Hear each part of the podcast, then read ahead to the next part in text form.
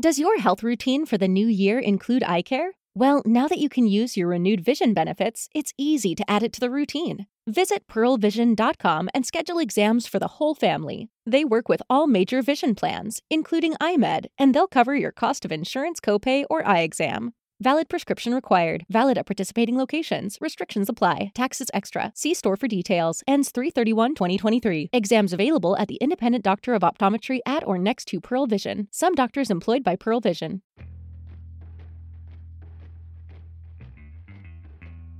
Recensiamo 1x05 del ciclo di Moon Knight. Puntatona, puntatona quella di Moon Knight. Noi oggi cerchiamo di fare del nostro meglio. Io sono sempre Jacopo e in mia compagnia ovviamente Paolo, segnale che si staglia nel cielo. E bentornato Paolino. Mettiamo via la ciotola di ramen, cominciamo a parlare di questo quinto episodio. Ciao Jack, ciao a tutti e bentornati a questo ciclo di recensiamo che segue il ciclo lunare, esattamente come gli episodi che compongono questa serie TV. Ovviamente iniziamo senza indugio perché sicuramente c'è tanto da dire, no? Su questo quinto episodio, più in generale diciamo sul percorso di questa serie TV. Basti riascoltare le prime 3 puntate di questa serie di recensiamo e di questa stagione di recensiamo per capire quanto fossimo disperati. Sono bastati 2 episodi fatti bene con la B maiuscola, sì. Per ribaltare completamente l'assunto, perché quella parabola che ci auspicavamo, diciamo, essere lì per proiettarsi verso l'alto, cacchio, si è proiettata verso l'alto davvero. E altro episodio di grandissima qualità, poi. Beh, eravamo impazienti e al limite dell'indolenza, ma perché carichi di hype. Personalmente amo questo personaggio, è probabilmente il mio preferito. Tu di riflesso hai subito per tanti anni il peso delle mie speranze nel vedere una trasposizione cinematografico seriale che sia di Moon Knight. No, perché dici così? Non mi vengono in mente neanche, non lo so, 36 episodi in cui potresti aver palesato la tua volontà di vedere Moon Knight sul piccolo, grande schermo, quel che... Però... Non so a cosa tu stia facendo riferimento.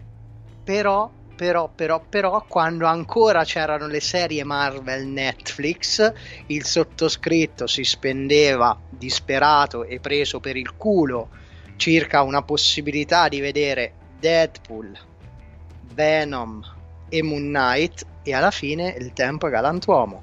Diciamo che i prodotti, qualcuno era carino, qualcun altro faceva cagare. Però Moon Knight con questi 2 episodi mi ha consegnato un qualcosa di molto vicino a quello che speravo.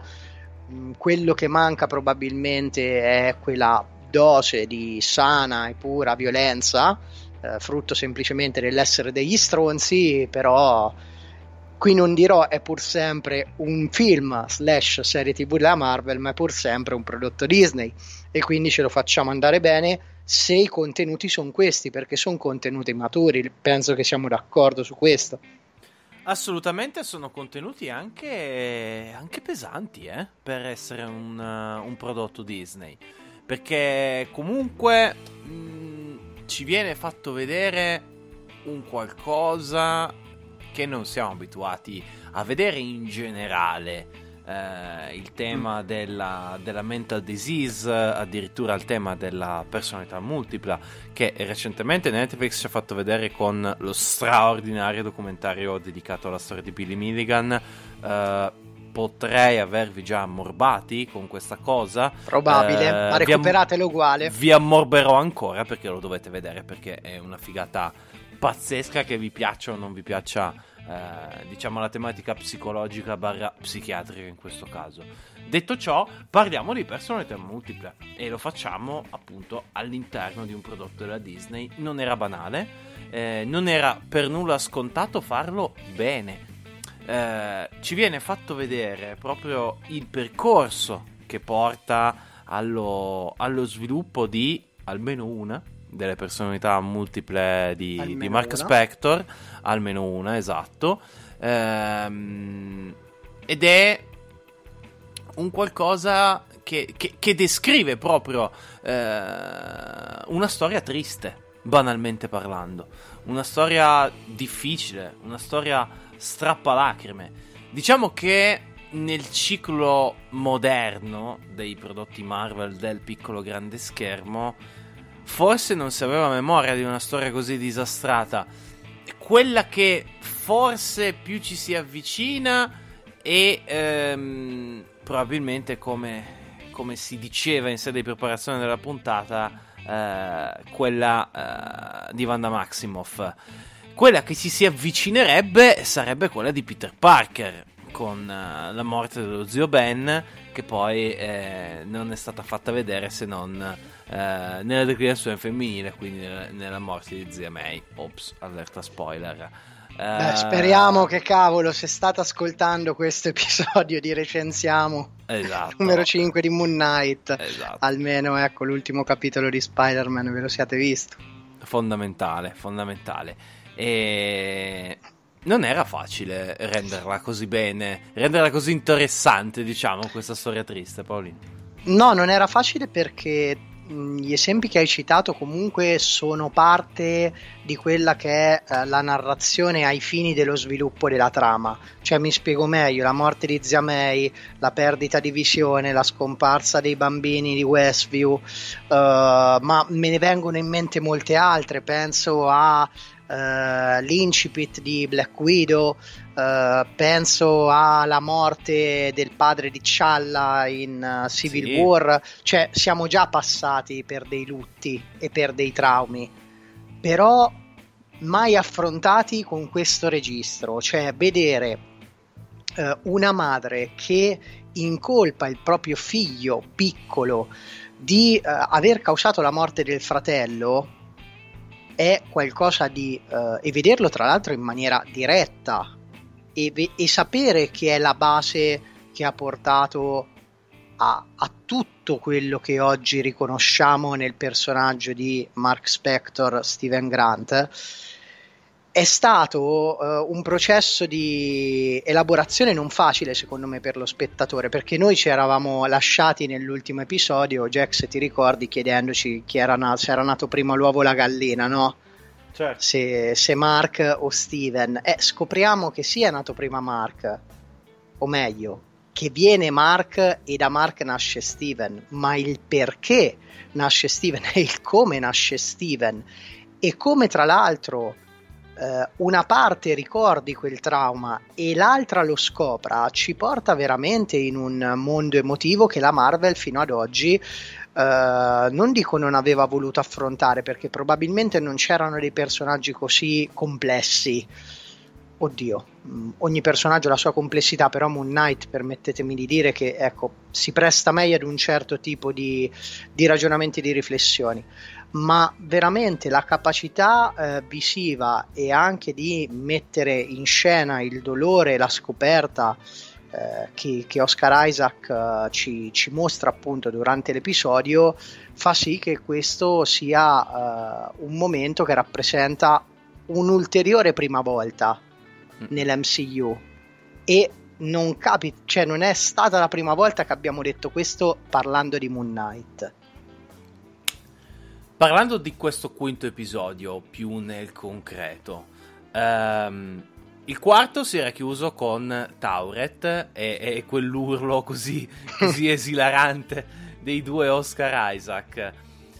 Il quinto si apre con Taweret, che fa una gran figura comunque. Cioè, il personaggio è divertente, è carino, ti mette voglia di seguire ancora con più curiosità questa scena, e la Marvel insiste anche sul tema del divino, sì, facendoci vedere, aperte virgolette, uno dei tanti al di là, chiuse virgolette, e facendoci ancora più incollare allo schermo per capire che cosa ne sarà di Marc Spector e di tutte le sue personalità. Perché sì, forse Steven ce lo siamo giocati, però c'è sempre quell'altra in sarcofago, per cui so che tu hai dei piani, Paolo.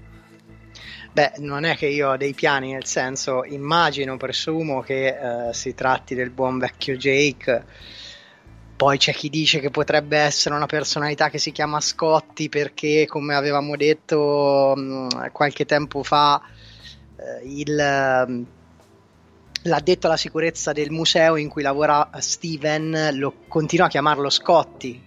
In più è evidente che né Steven né Marc avevano invitato fuori a cena la collega, no, a mangiarsi la bistecca. Detto questo, prima ti dicevo la mia, probabilmente si potrebbe rischiare di vedere questa terza personalità assumere il controllo della situazione durante lo scontro finale con Harrow. Se, come abbiamo intuito, è quella più violenta, quella più fuori controllo, magari in un momento di debolezza un Marc messo alle strette, non potendo più switcharsi con Steven, che comunque ai fini del combattimento è nullo, al di là del rappresentare iconicamente Mr. Knight, ecco, potremmo vedere questa terza personalità e potremmo anche vedere un costume diverso. Visto che ogni personalità ha un suo costume, mi è piaciuto moltissimo questo comunque far calare il personaggio nell'ambientazione mitologica egiziana, anche i vari riferimenti appunto a che già avevamo visto nel primo episodio, no? Questo pesare il cuore che doveva essere più leggero di una piuma per passare definitivamente nell'aldilà e non perdersi nel viaggio. Taweret, sì, la scena in cui dice sono un po' arrugginita e comincia a lanciare i bigliettini, avevo subito incagliato i papiri. I famosi papiri, no? Quando uno dice hai scritto un papiro, sono quelli. Esatto. Però dai, si capiva subito, Jack, che sarebbe stato, come dire, il lato comico della puntata, perché non poteva non essere una puntata tra virgolette seria. Comunque anche qui Taweret, che si presta un po' ai fini narrativi, no? Nello spalleggiare Steven e Marc, perché dice io starò alla vostra, ragazzi, dovete fare questo, dovete fare quest'altro, ma forse avevo capito che volevate uscire, no? Dall'ala di Khonshu. E in tutto questo turbinio di eventi, perché vediamo tantissimi ricordi, c'è sempre questa versione di Arthur Harrow, Ned Flanders, come che ridere, su Ned Flanders mi sono veramente cinto la panza, perché mi ha fatto veramente ridere, cioè non me lo sarei mai aspettato. Ma secondo me è una cosa studiata, non so per quale ragione, perché anche quando si vede il primo ricordo di Marc e Roro che se ne vanno da casa, tipo la madre gli dice una roba del tipo ciao Ino, così, cioè ci sono state delle cose che io non so se sono effettivamente pensate per... Come reference ai Simpson, non ne capisco il motivo, però mi hanno dato questa impressione. E dicevo, nel passare da ricordo a ricordo, Paolo, mi permetto comunque di consigliarti di sconsigliarti, anzi, questa serie TV come la serie TV per cui è lecito farsi delle domande, perché sennò finiamo pure io e te nell'ospedale psichiatrico. Ma no, dai. Guarda, io l'ultima esperienza che ho avuto con le personalità multiple è stato giocando a vampiri, interpretando un Malkavian, i veri nerd capiranno ascoltando questa cosa, e avevo una marea di personalità vabbè, lasciamo stare, insomma, i ricordi della mia vita da giocatore e tante altre cose abbiamo visto in questo episodio, al di là di tutte quelle che abbiamo citato, perché in pratica ci hanno fatto vedere insieme sia la nascita di una personalità multipla, sia la nascita di un personaggio, e lì so che hai molto apprezzato. Beh sì, è chiaramente è l'esatta trasposizione cinematografica di quanto vediamo nei fumetti, ossia lui che viene per l'appunto ucciso da Bushman e arranca sotto l'altare di Khonshu, sotto questa statua, e Khonshu gli offre una mano approfittandosene chiaramente, e da lì sorge Moon Knight, the Fist of Khonshu, il pugno della vendetta. È stato molto bello anche perché poi vedi ti danno quella, il classico contentino, no? Guarda, questo è il padre di Laila, arrivederci. E ne vediamo tanto. A me la scena che ha più colpito è quella del funerale, dove lui non entra, sì, ancora più di quella dove lui se ne va, perché vabbè, quando lui sale, no, tutte quelle scale, anche qui, no, i famosi livelli dove lui scava dentro di sé, solo che invece di andare in basso va in alto e alla fine scopre la verità Steven, per quanto Marc già la sapeva, ma vedere Marc fare i conti, perché Marc non voleva ritornare in quel punto, perché il primo ricordo che ci fanno vedere è quello, Steven dal vetro vede Marc che sta guardando qualcosa. Sì, e dice, Marc, no, ma è solo una strada. Esatto. Ed è lì che sclera. Che sclera, torna indietro nella stanza con Harrow e si capisce che devono fare devono avere un confronto pulito, mettiamolo in questi termini, le due personalità. Ed è stato molto pesante perché Isaac veramente riesce ogni volta a consegnarci delle emozioni con una naturalezza impareggiabile, almeno nello spettro degli attori che siamo abituati a vedere oggi, in particolar modo di quelli che partecipano alle serie TV e ai film Marvel. No, è veramente clamoroso. È veramente clamoroso, lo ripetiamo ancora una volta, ma perché è giusto così, ragazzi. Cioè, fino adesso 5 episodi, 5 perle dal punto di vista della prestazione proprio di Oscar Isaac. Bravo.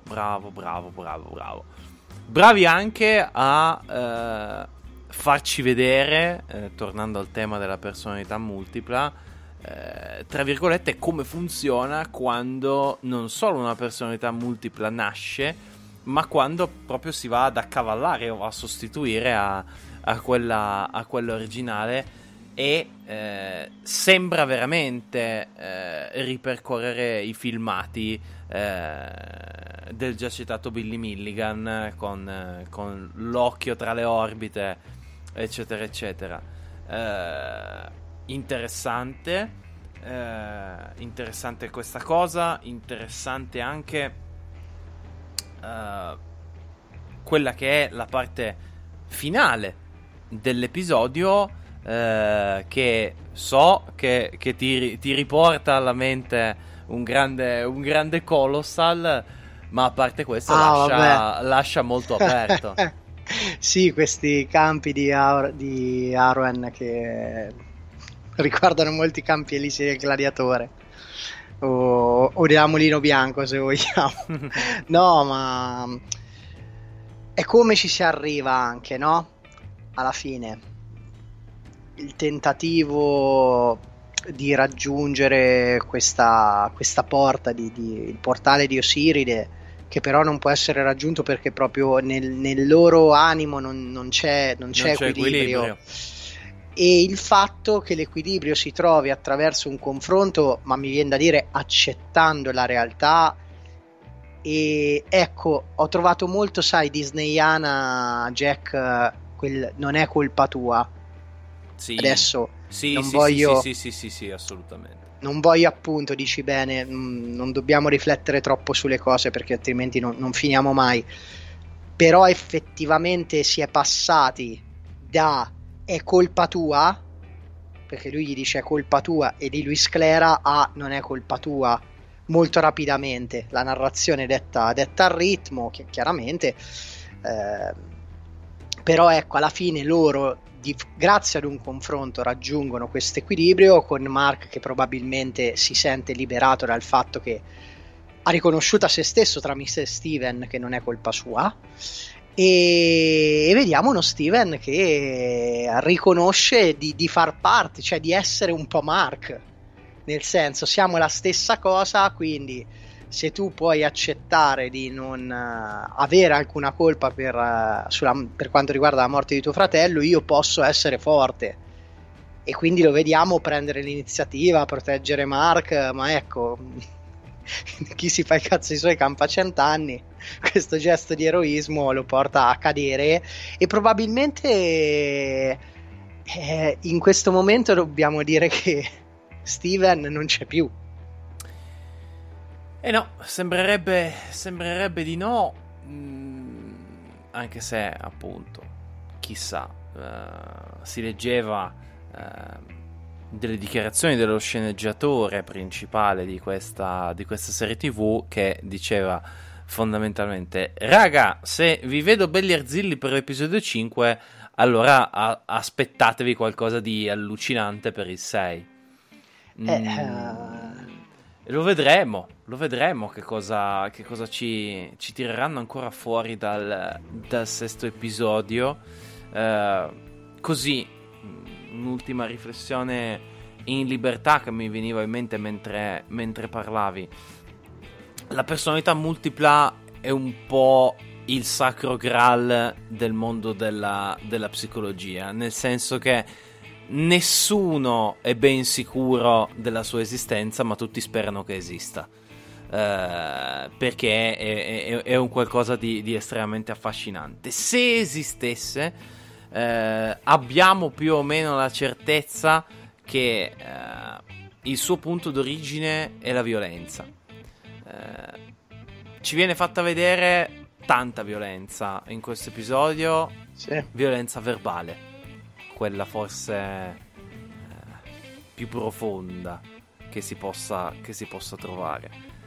Chissà che il sesto episodio non ci riservi invece quella violenza molto appariscente, molto truculenta, che so essere, diciamo, tu me lo insegni, il tratto distintivo di questo personaggio. Beh sì, lo è in tutto e per tutto, ma lo identifica proprio anche nell'universo Marvel, quando gli altri personaggi hanno a che fare con lui, cioè il fatto che è violento e il fatto che abbia questo disturbo.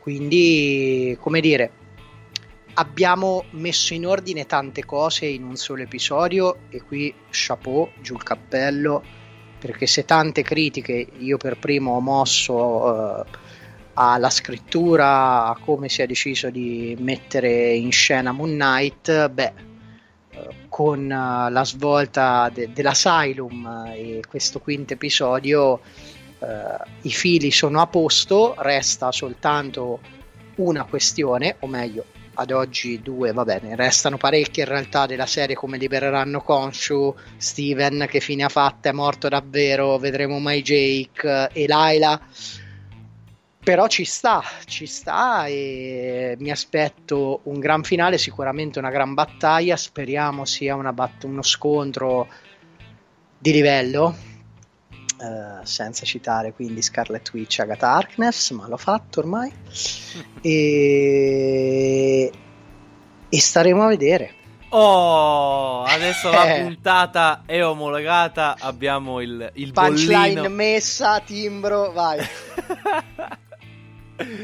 Al di là del timbro, grazie Paolino per essere stato nostro ospite anche grazie a te giro. Jack, e ragazzi, il 4 io non vedo l'ora, ho già le prevendite, ore 8:30, Doctor Strange in the Multiverse of Madness, tra l'altro lo stesso giorno in cui esce l'ultimo episodio di Moon Knight, io avrò tipo un orgasmo da sto punto di vista. Potrebbe andarsi a sviluppare un'ulteriore personalità multipla a questo punto, Paolino, per essere in due posti contemporaneamente.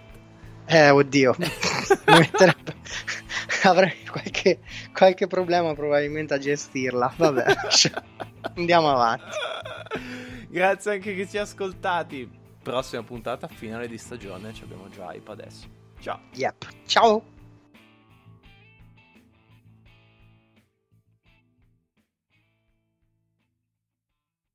The Coca-Cola Company, Keurig Dr. Pepper, and PepsiCo are bringing consumers more choices with less sugar than ever before. From sparkling flavored and bottled waters to zero sugar sports drinks, teas, and sodas, consumers are taking advantage of these choices. In fact, nearly 60% of beverages sold contain zero sugar. To learn more, visit balanceus.org.